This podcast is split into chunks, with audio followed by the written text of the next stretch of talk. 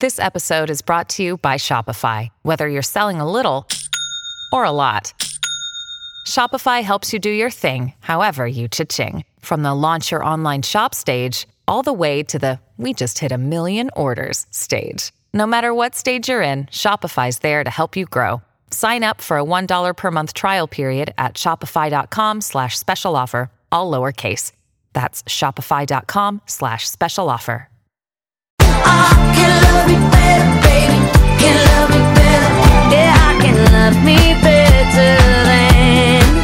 Yeah, I can love me better than you can. And now, out comes the sun with Mariel Hemingway and Melissa Yamaguchi.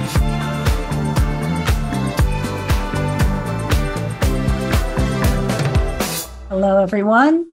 I'm Mariel Hemingway. Welcome to Out Comes the Sun podcast with my partner, Melissa Yamaguchi. We have a great show today, and we're for, we have an amazing guest, and I'm kind of going to save that for just a minute, a minute longer, because she really is extraordinary. Uh, her name is Mary Hayashi. You may know her. She's a California state representative. But first of all, we kind of wanted to start the show just kind of catching up. Melissa and I uh, speak every day, and you know that because you've listened to our show. But um, so it's been kind. It's been an extraordinary time for me. I just wanted to kind of tell you about. I am now a grandmother. I think everybody knows that because I put some ridiculous thing on my uh, Instagram about wow, I've become a grandmother. I was driving from Idaho to California and she had been in labor for 36 hours, my daughter, Dree. And um, anyway, I am now a grandmother and I have an extraordinary little granddaughter named Luce Byra Hemingway Dellisanti. Really, Luce Dellisanti, which means light of the saint. So that's an exciting uh, development. And the other thing is, I just got back from Arkansas, which is a place that I made a movie called God's Country Song, which is about a country singer, and I play a grandmother. It was kind of the prelude to my life experience of becoming a grandmother. so, anyway, I wanted to share that with you, Melissa, because I just know that you need to know everything that's going on in my life. We do share everything, and I just Yeah. your little peanut is one of the sweetest little things I've seen. Mm-hmm. I love all the pictures that you post. I'm glad you're able to share. You know, when I first had my children, I was always hesitant. Social media wasn't what it is today, No. but I was always a bit hesitant to give out too much. But I'm I'm always happy and pleased that you're able to share a few snippets here and there of little baby. She's just a precious little soul. She is so, oh my gosh. And it's so funny because, and I remember this now. I, I remember so many things about the birth of, of especially Dree, because she was the first child. And, you know, it's also extraordinary.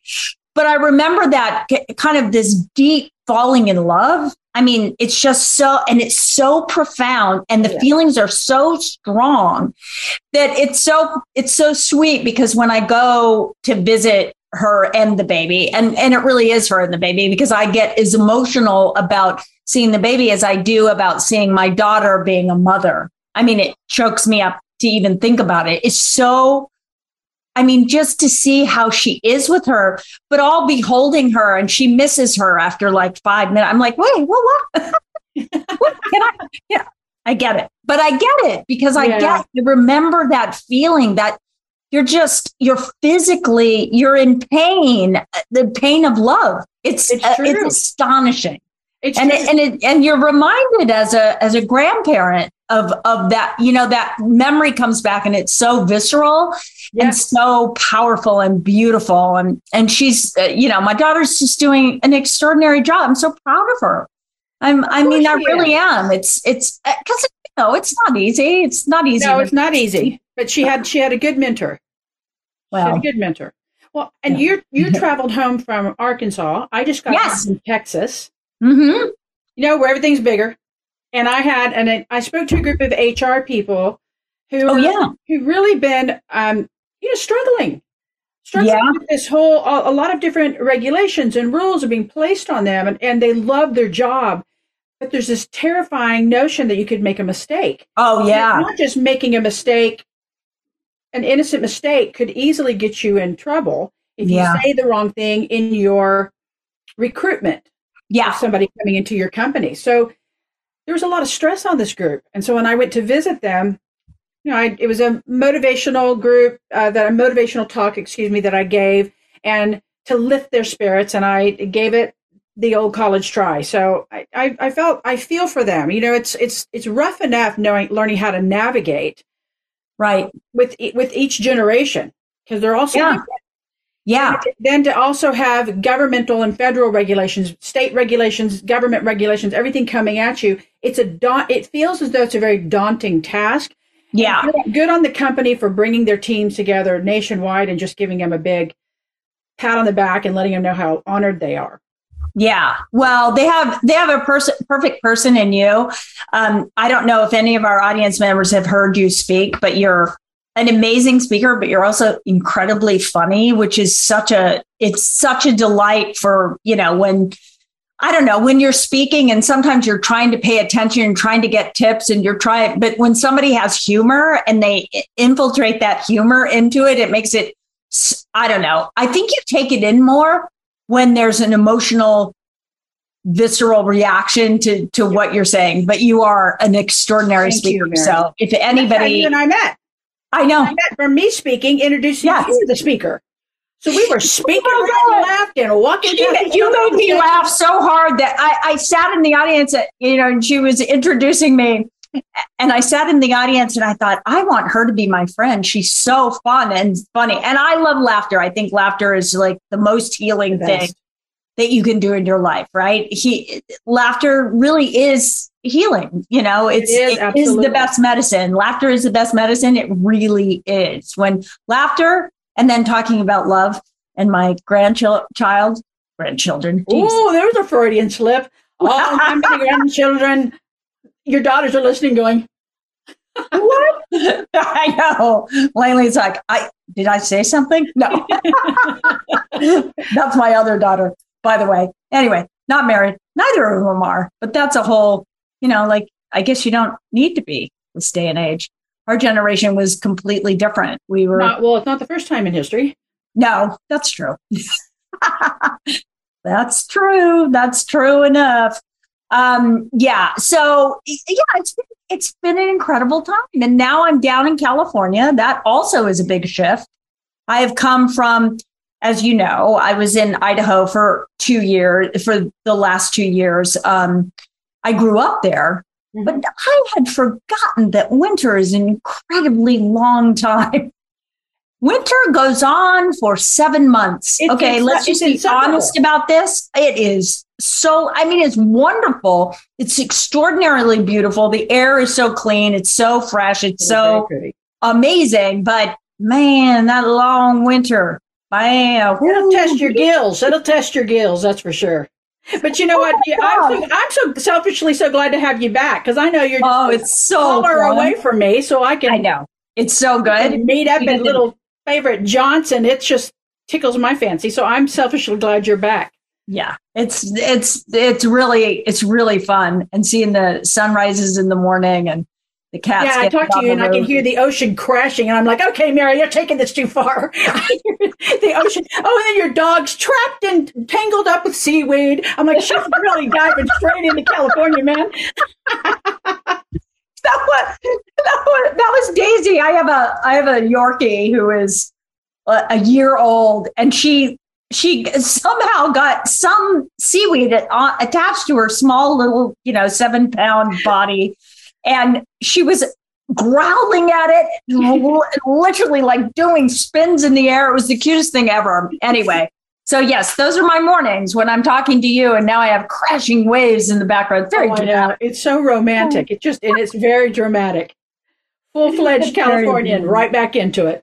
Oh my gosh. Well, this is this is so cool. Um well, I think that we can take a little break because I really am anxious to talk to our guest. Me too. So, uh, hang on, everybody. You are listening to Out Comes the Sun podcast radio, and we will be back in a second with Mary Hayashi.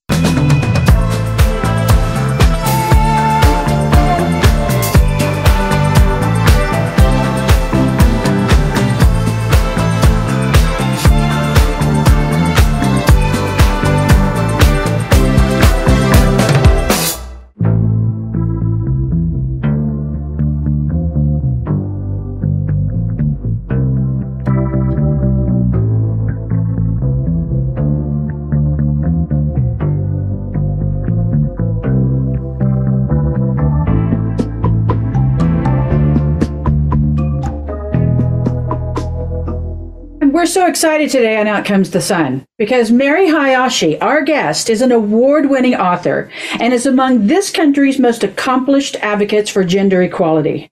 As a national healthcare leader, public affairs consultant, and former California State Assembly member, Mary has, Mary has championed meaningful reforms to expand the delivery and coverage of healthcare and has established unprecedented partnerships in support of social causes that previously had no financial or public backing. You are the woman of the hour. You are the woman of the moment. We need to talk to you. This is really vital stuff. Thank you so much for being with us. Oh, thank you, Melissa and Mariel. Such an honor to be with you today. I oh, just oh, cannot adequately express my appreciation um, to you and, and, and for both of you for doing what you're doing today and more. And Mariel, you've been an inspiration to so many people like me and others.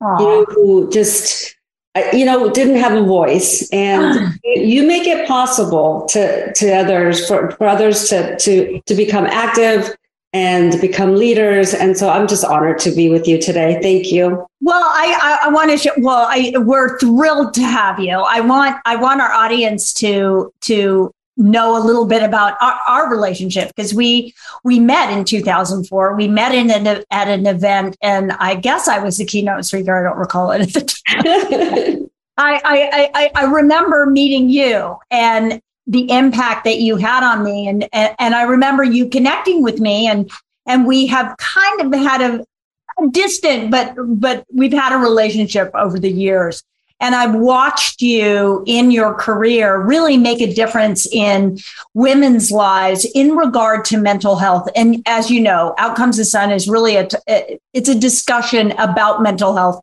But let's face it, mental health is everything we do, right? It's mm-hmm. everything. It's all, it's how you react with your, in your relationships with your family, with your children, with your siblings, what have you. And, and you have been incredibly impactful at making a difference at a governmental level, at, at a level that literally makes a difference. You know, and that's why I'm so imp- impressed and actually honored to have you here. And I, and I also want um, our audience to know that I wrote the foreword to your book because I think the book is important. I think it's important for people to read. And I also did a little video for you. And um, I just, you know, what you're doing, as you know, and we could go on and on about, you know, uh, complementing each other. But but the important thing to know is that for everybody listening, women and men alike, mm-hmm. everybody can make a difference by speaking up by speaking out by doing something right? And and that's how we how we can help one another. I i always say to to people it's like just you know for me it's like take care of yourself first right? Because ultimately you have to take care of yourself and then you start taking care of the people around you. And um that leads me to a delicate subject because you come from a family not dissimilar to mine. There, there is suicide in your family, and that was kind of your that that led you on your path sort of to this mental health journey. And maybe you could tell us a little bit about what happened to you in your family because it's it's pretty amazing and and heart-wrenching yeah, and I um I, I love your book too because you know just talking about your family so openly like that, Mariel, it's so important because you know in, in sort of the political scientist world, we call that a role model effect. You know, you can't be what you can't see. So when you see examples, when you see people like you speaking out, um, and and that makes it okay for p- others yeah. to speak out. I mean, that really has an amazing effect. And um, you know, what led me to a, a, lifetime of public service and mental health advocacy, um, you know, is is that I lost my older sister to suicide when she was 17 years old and I was 12. Oh. And you know, in my culture, you know, especially girls, we're we're not supposed to to you know seek help. We're not supposed to talk about our problems. You know, we're supposed to be respectful, silent. mm-hmm. you know, and we're really there to support the family and we don't bring shame. And, and, you know, we don't talk about anything that is stigmatized, you know, and, and so the morning that she hung herself in our room, she showed me, um, you know, these uh, package of pills that she had taken in the tr- trash can. And she said, you know, she said, look what I did. And she told me about this. And I, and I said, well, w- what's going on? And, and she said, please don't tell anyone. Please don't tell anyone. And I didn't. And I left the home. This is January 1st of 1980. I, it was a new year. It was January 1st. It was New Year's Day. And we basically go to our relatives' homes to, to wish them, you know, new happy new year and things like that. And, you know, when I came home, she, you know, um, my parents told me that she hung herself that day. And so I, I, I, I, spent my entire life trying to, to sort of figure out how I could have helped her. And, and, and the bottom line is because our culture celebrates silence as a strength, I mean, there was just no way for me to really help her. There's, you know, because to be a good girl is to be quiet mm-hmm. and not say anything. Um, and so that experience, I think, really shaped, um, you know, my entire sort of mental health advocacy for you know three decades for for women and you know for for every you know for underserved communities because if we can't even talk about getting help then how are we ever going to prevent suicides or help people get the treatment that they need. Um, Absolutely. Yeah, so that you know, so that's what happened to, to my sister, and you know, my parents burned all of her belongings. We've oh, never had a funeral for her because in our culture, it's like it's better to just pretend that she doesn't exist. Oh, she never is is that culturally it's it's shameful, correct? Oh my gosh, yes. And I, I don't know what my parents told other like their friends or what the, you know what oh. what you know the community you know, neighbors knew about you know what exactly happened, but this wasn't something they were going to you know tell the world. No, so. No. So I don't even have like I have I think I have like two pictures of her like from a long time ago, but I don't really oh. have anything, you know, because they, they, they burned everything. They got rid of sort of all the evidence that she ever existed. Oh my gosh. So that, so that's kind of how our culture and our family dealt with her death. Yeah. And so here I am, you know, for the past 30 some years, I've tried to find out what happened to her, what what yes. I could have done, what I can, what I should do, what how I should help people, and so many people have connections to mental illness. I mean, oh, sure yeah. you know that. Yeah, um, absolutely. You know, and you know when we invited you as the keynote speaker. Um, by the way, that was the most successful fundraiser of the Proposition 63 campaign, Mariel. So. Wow. Um, it was it was in San Francisco, um, and it was it was like you know like my personal dream to meet you anyway. But I was like, we have to get Mariel to come and speak to us and have this fundraiser. And Proposition 63, as you know, it's it's you know it's a tax on millionaires to create mental health money because when Ronald Reagan many many decades ago closed all the mental health hospitals, the exactly. community systems were supposed to take care of the mentally ill, but you know the money never came, and so the Prop 63 has been funding great mental health programs, housing, education, training programs.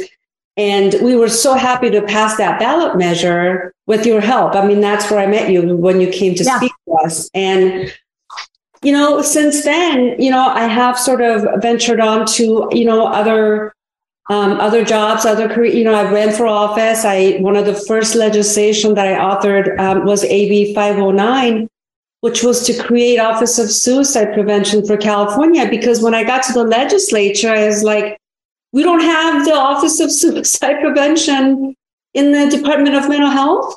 So that was one of my first bills. And so I continue to work in you know, mental health advocacy and, you know, and just thinking about my, you know, sister and, you know, how I couldn't help her. Nobody could help her because of our culture and just wanting to, you know, just continue to just do good and do continue to, you know, uh, work on mental health issues the right. way you know you have been. And after I turned out of the the legislature, I, I was thinking a lot about, you know, women legislators, why they run, what kind of yeah. issues they work on, and that's that's where the sort of the book comes in because you know studies have shown that women politicians view themselves as um, you know voice for the voiceless you know, we take yes. on issues that are very personal to us. Mm-hmm. Yes. Um, children, families, you know, healthcare, education. And, and I'm not saying men don't. I mean, obviously they do care, but they're, they're, the reasons for them running are a little bit different. They run because they seek a leadership position. That's kind of what the studies show. And I think the most um, sort of the famous person or like a good example is, is Bill Clinton. You know, he said he wanted to run for president because um, he met um, you know president kennedy and shook his hand and he went back and said i want that job someday you know? And that's yeah. why right right. Such a different but what you're saying is uh, it, it, i mean you've you've covered so many avenues of what mental health and the discussion about mental health is about first of all shame. Second of all people that you know the voiceless the the not being heard nobody understands. And then thirdly which is where you've been so profound is that that people don't know what to do. They don't know where to go. That's where melissa and i came together and said let's start a foundation. And you know our dream is is to raise enough money so that we can be a resource navigator so that we can just so people can plug in and say, okay, in California, you go here, here's the suicide prevention thing. But there's nobody, either nobody knows or some states don't even have these opportunities. Yes. And it's the little foundations throughout the country that I've spoken at quite a few of them that are doing something. And, and what you've done is made it imperative that that the that states do something because you doing that in California was an influence I think on many states mm-hmm. you know? Mm-hmm. so thank you.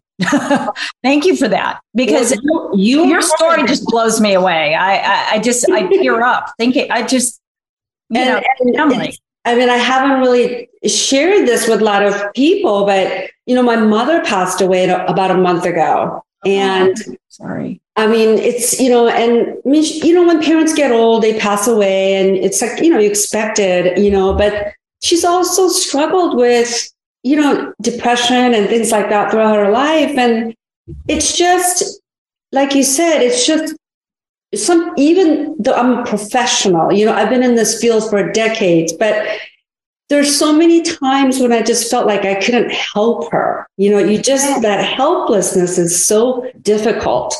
And that's why I love the goal of your foundation because it's, you know, e- even professionals, we don't always know what to do. We no, don't. It's true. I had somebody come to me. I mean, that is so interesting that we're talking about this. I had somebody come to me that, you know, they're super, that, you know, they have enough money, they are influential, they're connected to so many people. And she, you know, she had a, a son that was going through trouble and didn't, you know, did not know where to go.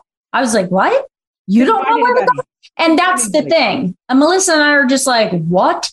It's so, but, you know, but that's how it's people like you. It's me getting up and making a stink. It's Melissa and I talking about it. you know, that's how you make change. And, and it's not always, always easy because there still is a stigma. I mean, people, it's gotten better. People now talk about it. People say you got to talk about it. I mean, it's being spoken about. But still, when it happens in your family, you know, your own fa- family dynamic can shape the way that conversation goes. And and so, you know, I just applaud you. Well, thank you. And again, you know, uh, gro- you know, when I was growing up, and my parents tried to, um, you know, do this like this arranged marriage thing. Like they're like, "Oh, we want you to marry somebody we like." this is very wow. was very common in my culture. Um, yeah. Melissa's like nodding her head. Did you have the same experience or no? My husband is Japanese, so I'm right here with you, sister. I'm right here with you. so you know they try to do this arranged marriage thing and initially i was like oh maybe i need to go along because you know the good girl thing again right and i talk about that in my book a lot because i've learned you know through just reading about like other women's struggle that this is this is not just me it's it's happening here too because Yeah.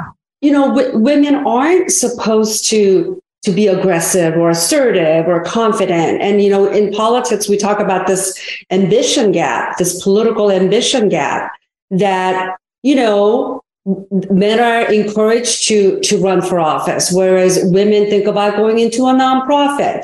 You know you know women are not necessarily encouraged to to you know seek power. And and so we have this political ambition gap in politics where we don't have gender parity because more men are encouraged to go into politics Right. Yeah. and and and at the same time you know we're evaluated differently and we evaluate ourselves differently like there's a really interesting study that uh, it's called men rule and 60% of the men who were interviewed said um, they were not qualified they, they they saw themselves as very qualified to run for office and two thirds of women surveyed said they were not qualified, even though they had the same qualification.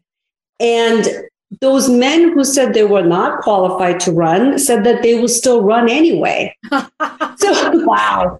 It's kind of Wow. like that. You know, have, you have you heard of that study where like women don't apply for jobs unless they check every qualification? Like Right. like unless like i'm qualified 100% i don't apply for those jobs it's very similar in politics where women don't run because they're like oh i'm not qualified even though they are Yeah. and it's so when i so when i read about those things and and you know again just going back to you know my culture and my parents try to like marry me off i, I started reading about gloria steinem and i started reading about other feminist writing and that really helped me because you know growing up in korea and coming here when i was 12 and came here six months after my sister died didn't speak any English, grew up in Orange County where there were like maybe five Asian Americans, and people used to call me Connie, Connie Chung. Um, that's my maiden name. And it was like they didn't know any other Asian person. So that's Yeah. what they would call me. Oh my God. And just growing up in that environment and really being isolated and not being able to, to talk to anybody about what happened to my sister, reading about what like feminist and and and Jane Eyre and these literatures were just I mean it was just so liberating to me. And I think that's one of the reasons why I keep wanting to write because I don't really enjoy writing, but I keep wanting to write because that's how I want to help other women. Yes. So inspired. You know, like when I read your book, I was like, my God, I just love the way you talk about your family so openly, you know, and it just takes so much courage. It does. Well, you're you're you're doing the you're doing the same, and you're doing it on, on a platform. Whatever. I think we're just. I think we just love each other. For plum but I mean, seriously. I mean, but, but Melissa and I understand that. We understand that it, it it's it's very challenging what you've been through. But for you to have come from what you came from, and for you to get into politics and really get into a world where and also becoming a politician with power you're not only you know you're not only a woman but now you're excuse me you're a bitch right isn't that what everybody thought you were right you because Right. you're strong and you have a voice that you must be you know she's why is it that women are always considered like Because right. I mean, you look, know, because of their power. Exactly. And it's it's that, you know, it's that gender bias. And it's it, you know, it's what I call this, what I call this likability double standards in my book. Um when this and this, you know, there's a very famous study when the media talks about women politician in any way, positive or negative or neutral, and mentions her looks, her appearance, her likability just plummets. Voters no longer see that person as a leader. I mean, it's it's a really big study that was done, and and so I mean, so think about that for a second, because I mean, like nobody writes about what Bernie Sanders wears, right? Like, Right. he- I mean, we don't care what he looks like. We just, we just love him, you know. But can you imagine if Bernie was a woman? What they would, what I mean, what the press would write about? What they, what they would write about was the fact that he doesn't smile enough. Smile. Right. The smile is the one thing they keep slamming women for. She's not smiling enough. She's not, you know, I wanted to say something to you because you talked about, if, if I could slide back about the cultural thing for a second. Um, in, I, I met an older man, an older Japanese man who's passed, one of our, uh, recently passed. He was a dear friend of my husband and mine. He, he passed away at 103 recently. Um, and he told me the story of being in the internment camps. And prior to him being in the internment camps, he was, his mother had passed away when they came from Japan. And then shortly thereafter, his father remarried. The new stepmother was abusive towards him. And so he would run away all the time. And then the father finally, and the mother, the stepmother said, We don't want to deal with him. So he was placed in foster care. And then he was sent to an internment camp. So you're looking at strike after strike after strike. And then the father passed away. So he had nobody. And gets out of the internment camp um, and works his backside off, puts himself through USC. And he told me that he would meet other young Japanese girls that he would he'd like to meet and he would take out on dates. But when they found when their parents found out that both of his parents had passed, they wouldn't let their daughters date him. And the line was, he's so bad even his parents had to leave. So his parents had to leave this earth because he's not worthy. And that was the stigma that carried him around. And I said, How did you ever overcome that? I mean, he had so many barnacles on his ship, if you will. And he said, I overcame it because the, the girl that I fell in love with said, I don't care what anybody says. I, don't- you know, I love you. And he said it was the power of her love for me that allowed me to keep moving forward. He became wildly successful. He was driven by love. He lived to be 103. His, his children, like in their 80s, as like row instructors at Stanford, and like wildly successful man. But this, the the cultural stigma that was attached to him, that was very painful for him. I understand. That's why I was shaking my head. Yes, a lot of it. My my my husband is the only son, and he's the baby. And then loud comes this loudmouth white girl, you know, right? So I it, there was a little bit of fear and trepidation about me marrying into the family and what I was going to be like.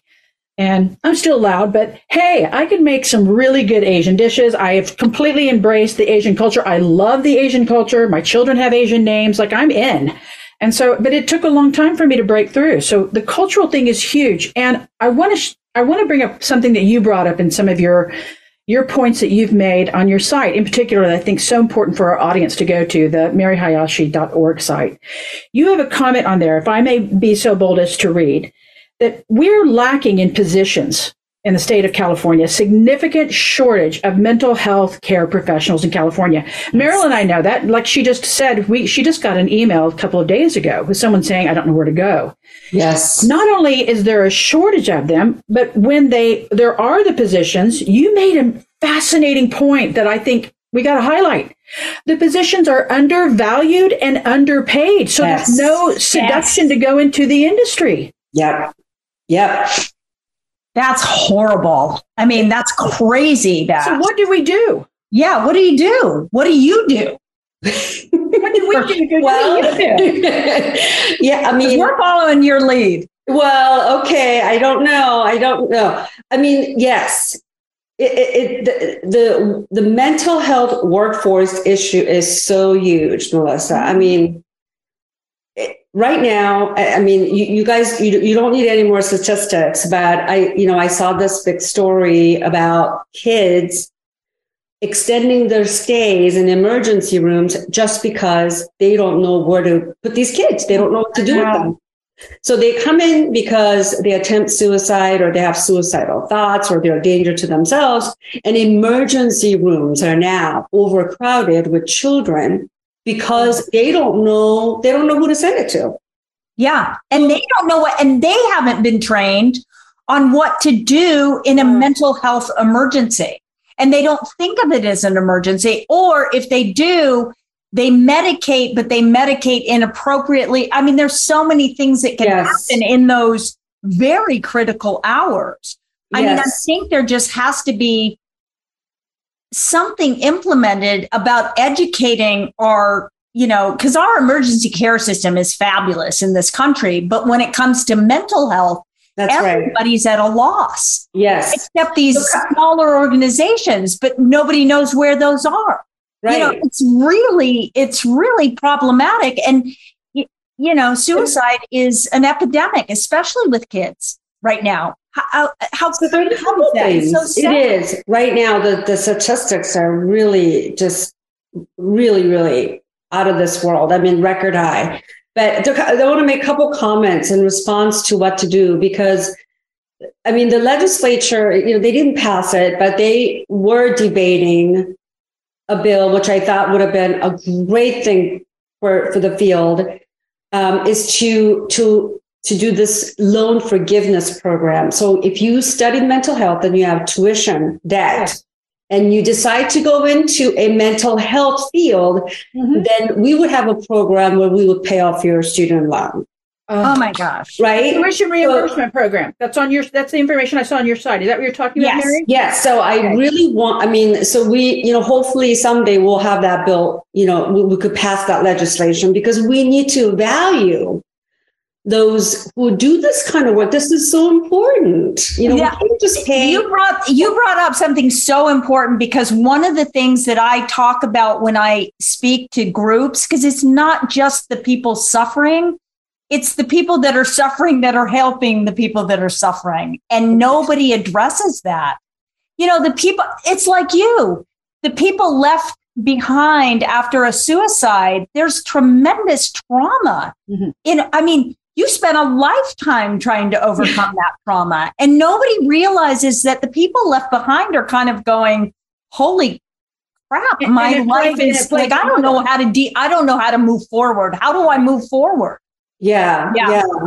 And then another um, bill that that I authored, which was signed, you know, became law, which I'm really proud of, is um, AB 235, and it's it has to do with not requiring prior authorization from insurance companies when people are admitted to emergency rooms with psychiatric problem. Yes. Yeah. So you know, um, you know, when you're admitted, you know, you, if you if you have a cut, they treat your cut, and you're released. Mhm. Well, in a psychiatric emergency, you can't just release them after you give a medication or a one-time counseling, and insurance companies would force them to release those people early because they don't want to pay, or you have to go get prior authorization. So I authored I authored a bill. It was 2010 basically saying insurance companies cannot require prior authorization if the person is admitted with a psychiatric emergency.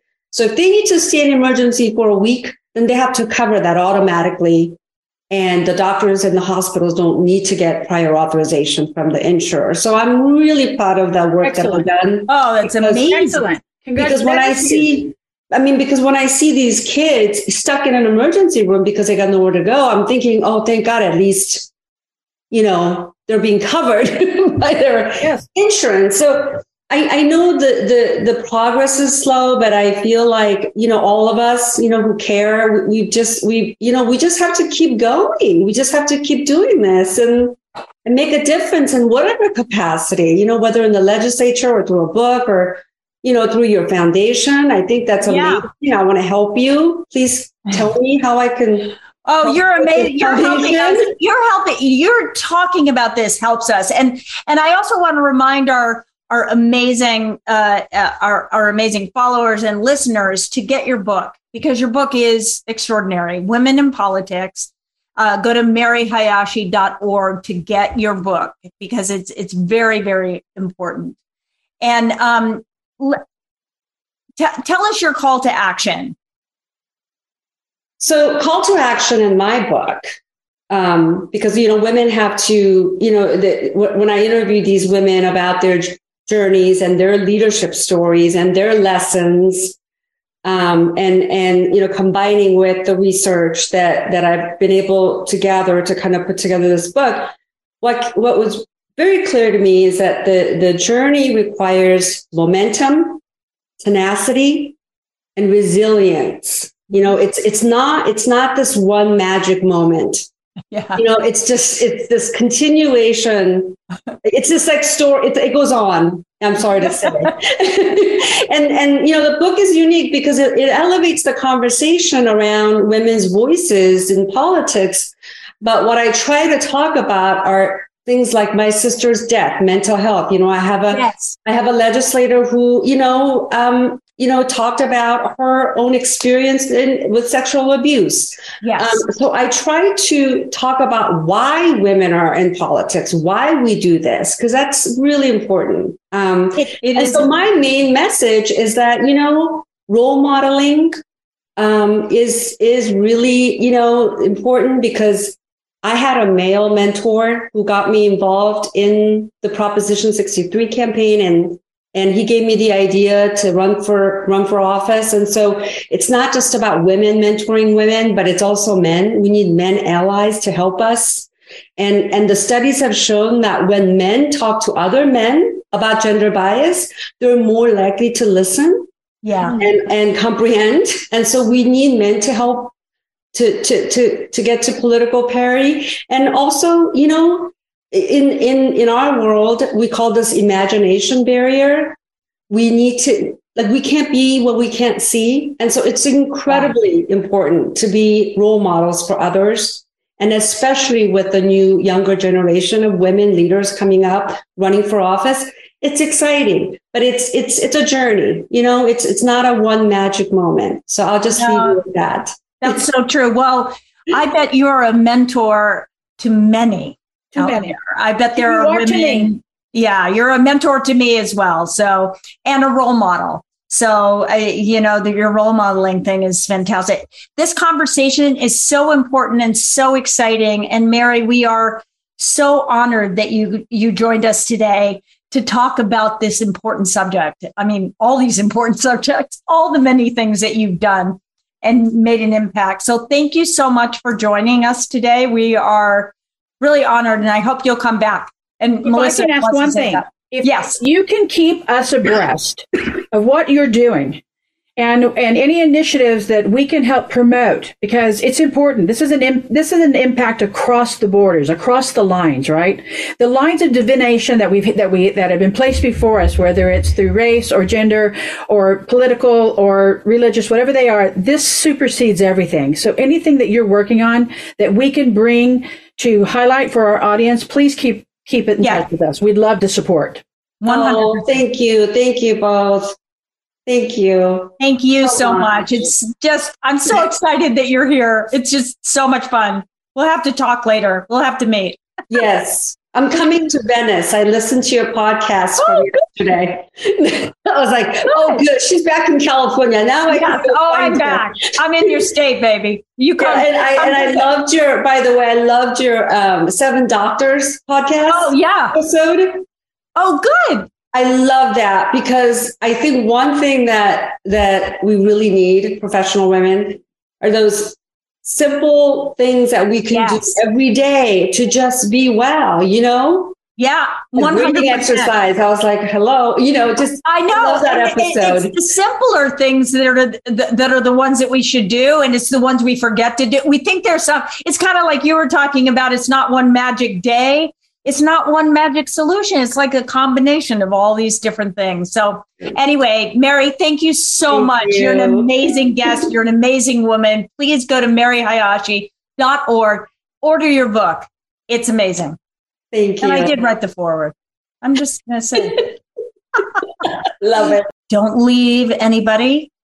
Out comes the sun is coming back with a beautiful tip from Melissa Yamaguchi on Feng Shui. So good.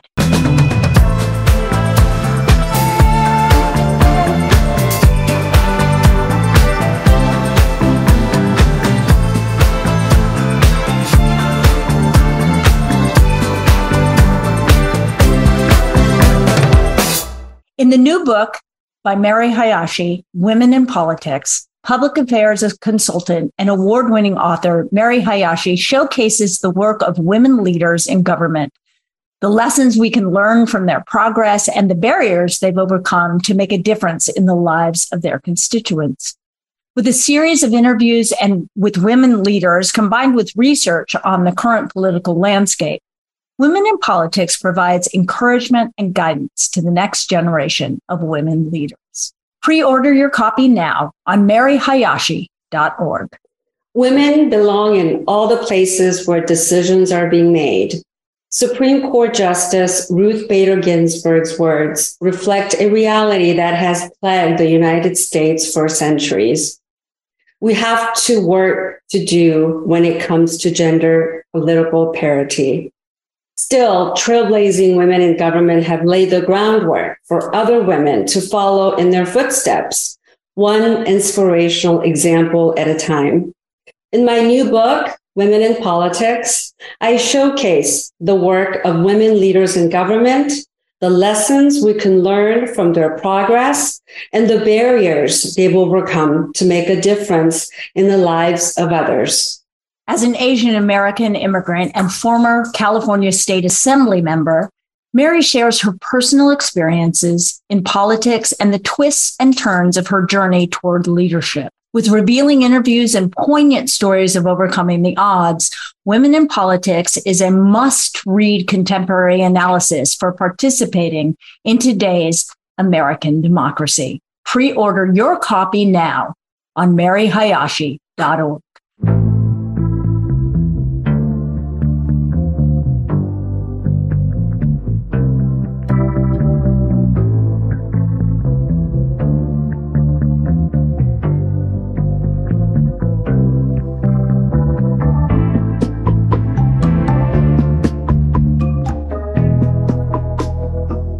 Welcome back uh, to Out Comes the Sun podcast. We, uh, what an amazing guest she she is. I mean, come on. come I, just, on. I feel so connected to everything happening. I feel like I'm right in the middle of DC, right in the middle of Sacramento, and I'm I'm, I'm ten thousand miles away. But just to be connected with somebody who's so on the pulse of what's happening, it's. I know, I, and I love. You know what's really great about her? For, for she really she does kind of cross that gender gap because she's very good about giving lots of statistics, which which guys I know like love. They love to hear the.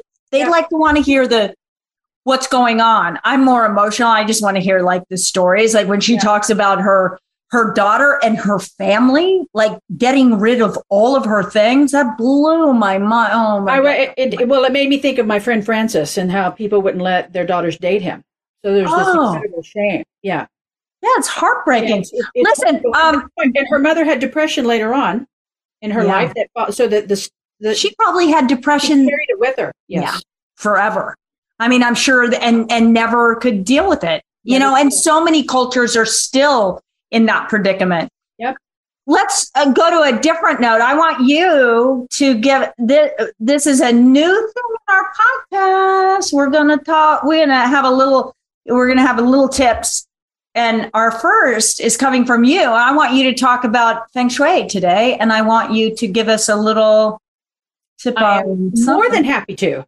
Yeah, so please. we're going to be hitting this every week, but what the tip that I want to share with our audience today is the feng shui of your bedroom. And I didn't say your boudoir. I said your. so Let's in I in, in feng shui, your bed is your haven, and it is for everybody. But in feng shui, we focus on the energy of your room. So I want to. The tip is I want you to focus on your sheets, the temperature of your room, your mattress, your pillows, and the quality of light is there a lot coming in your room? The sound in your room? That's those are good health tips that i know you give in the seven doctors but in feng shui that's also a very huge tip in feng shui is to understand that when you get into your bed your the feng shui tip is to have everything else blocked out just where that bed becomes a cocoon and embraces you so that you can rest peacefully and approach tomorrow rested. So you know, I, I, did a speech recently where I was telling the audience I don't spend a lot of money on shoes and purse. I'd really put it more into the sheets, into the pillows and the mattress. And I just got blackout shades, which if they were a person, I would divorce my husband and marry him because what they have done for my life is so massive. It's just amazing. And so I, the, the feng shui tip is not a lot of pictures in your room. Interesting. Uh, you know, it's the it's the energy of the faces on you. And I've had people say to me, "But I've got a picture of my parents on the side. I've got a picture of my kids on the side." Find another spot for them if you can. If we're going to follow the true feng shui, the room is supposed to be a haven, and it's supposed to cocoon you. So no, not a lot of mirrors in the bedroom. No, nothing on the ceiling, but you're supposed because it's all a time to relax and put the put your investment into your bed, into your environment of your room, ensure that it is conducive to your sleep.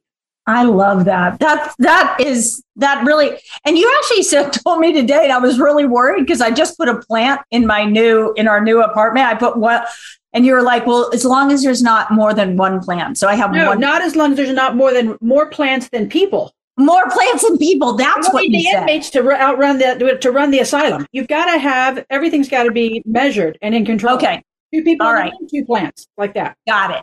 Got it. Okay. Well, it's it's wonderful and it's very interesting because this is a new apartment. We don't have a lot of stuff, and I didn't bring you know tons of pictures and stuff like that. I sleep so well in this room, and now I'm kind of getting the picture of why I sleep so well. Be sure to come right back. Out comes the sun. We're going to have Mariel Hemingway offering you one of her amazing, glorious tips on health and wellness. Come right back.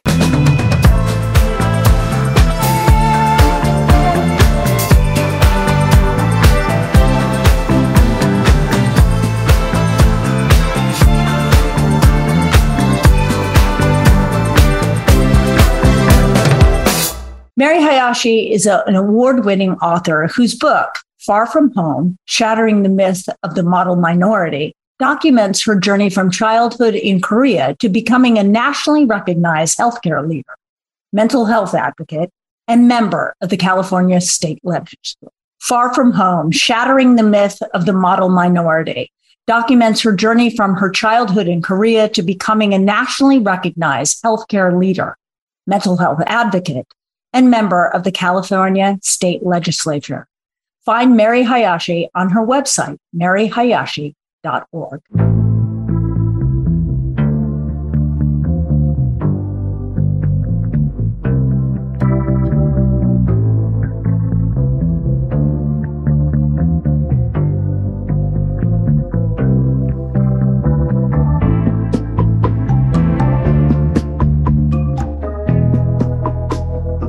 Okay, so my tip for today, since we've really, really been talking about mental health, and and if anybody's out there suffering, and I'm not a doctor, I'm not trying to prescribe or tell you what to do. This is not a, a professional tip, although it's a tip that has helped me and helped some friends in the past. If you're ever feeling incredibly anxious or or depressed and I'm not talking about psychosis. I'm talking about just, you know, regular depression that we all that we all come up against in our lives or anxiety.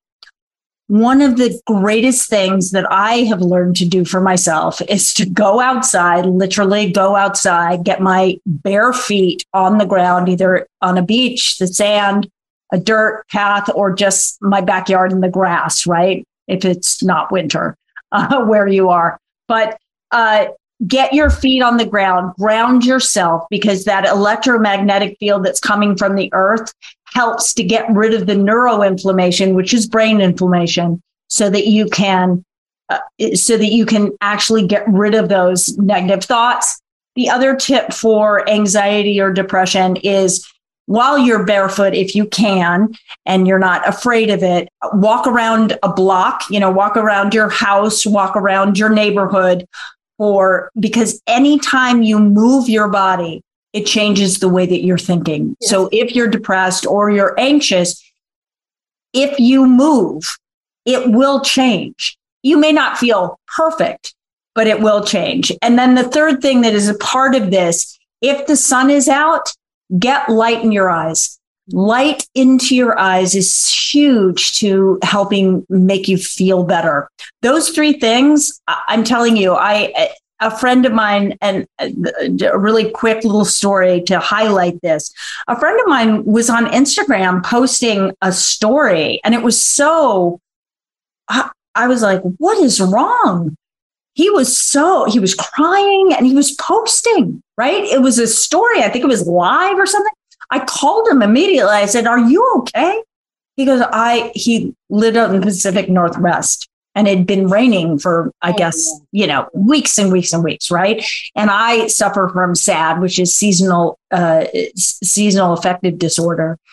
And so I understand it. I said, look, and I told him these three things to do. I said, get barefoot, go outside, walk around your block. And if there's some sun anywhere, or even if it's just light, just look up into the sky where the, where the light is bright. Well, he was fortunate then that the, the, there was a break in the clouds and he was able to get the sun. He called me within an hour and said, I don't know what I just did, but it shifted completely. So these things are little tips. You know, again, I'm not a doctor, I'm not a psychiatrist, I'm not trying to, you know, keep anybody from doing something else, but I know these things work. And and so please people take care of yourself. Make choices that are going to highlight your well-being and your balance. I want to tell you a story. When I met you, however many years ago, I always get confused if it's five or six or seven. My dad was out visiting from Oklahoma. And we had just left you, and you had been espousing the benefits of walking barefoot. And, you know, growing up in Oklahoma, we would walk barefoot, but you have to be very selective because there were sticker patches everywhere. so my dad and I came home, and we were talking about this concept of walking barefoot and because we and how much we used to do it as kids, but we don't do it anymore as adults. So when we got home, I said, "Dad, let's take off our shoes and walk around my neighborhood barefoot." So I said, "Let's take a photo of our bare feet and send it to Mariel," which we did. And my dad sat there, and you know, looking down at his feet in his early mid 80s by this point, and he's wiggling his toes, and he said, "This feels very naughty." And so we walked around the neighborhood, and he said, "I think she might be onto something. I feel really."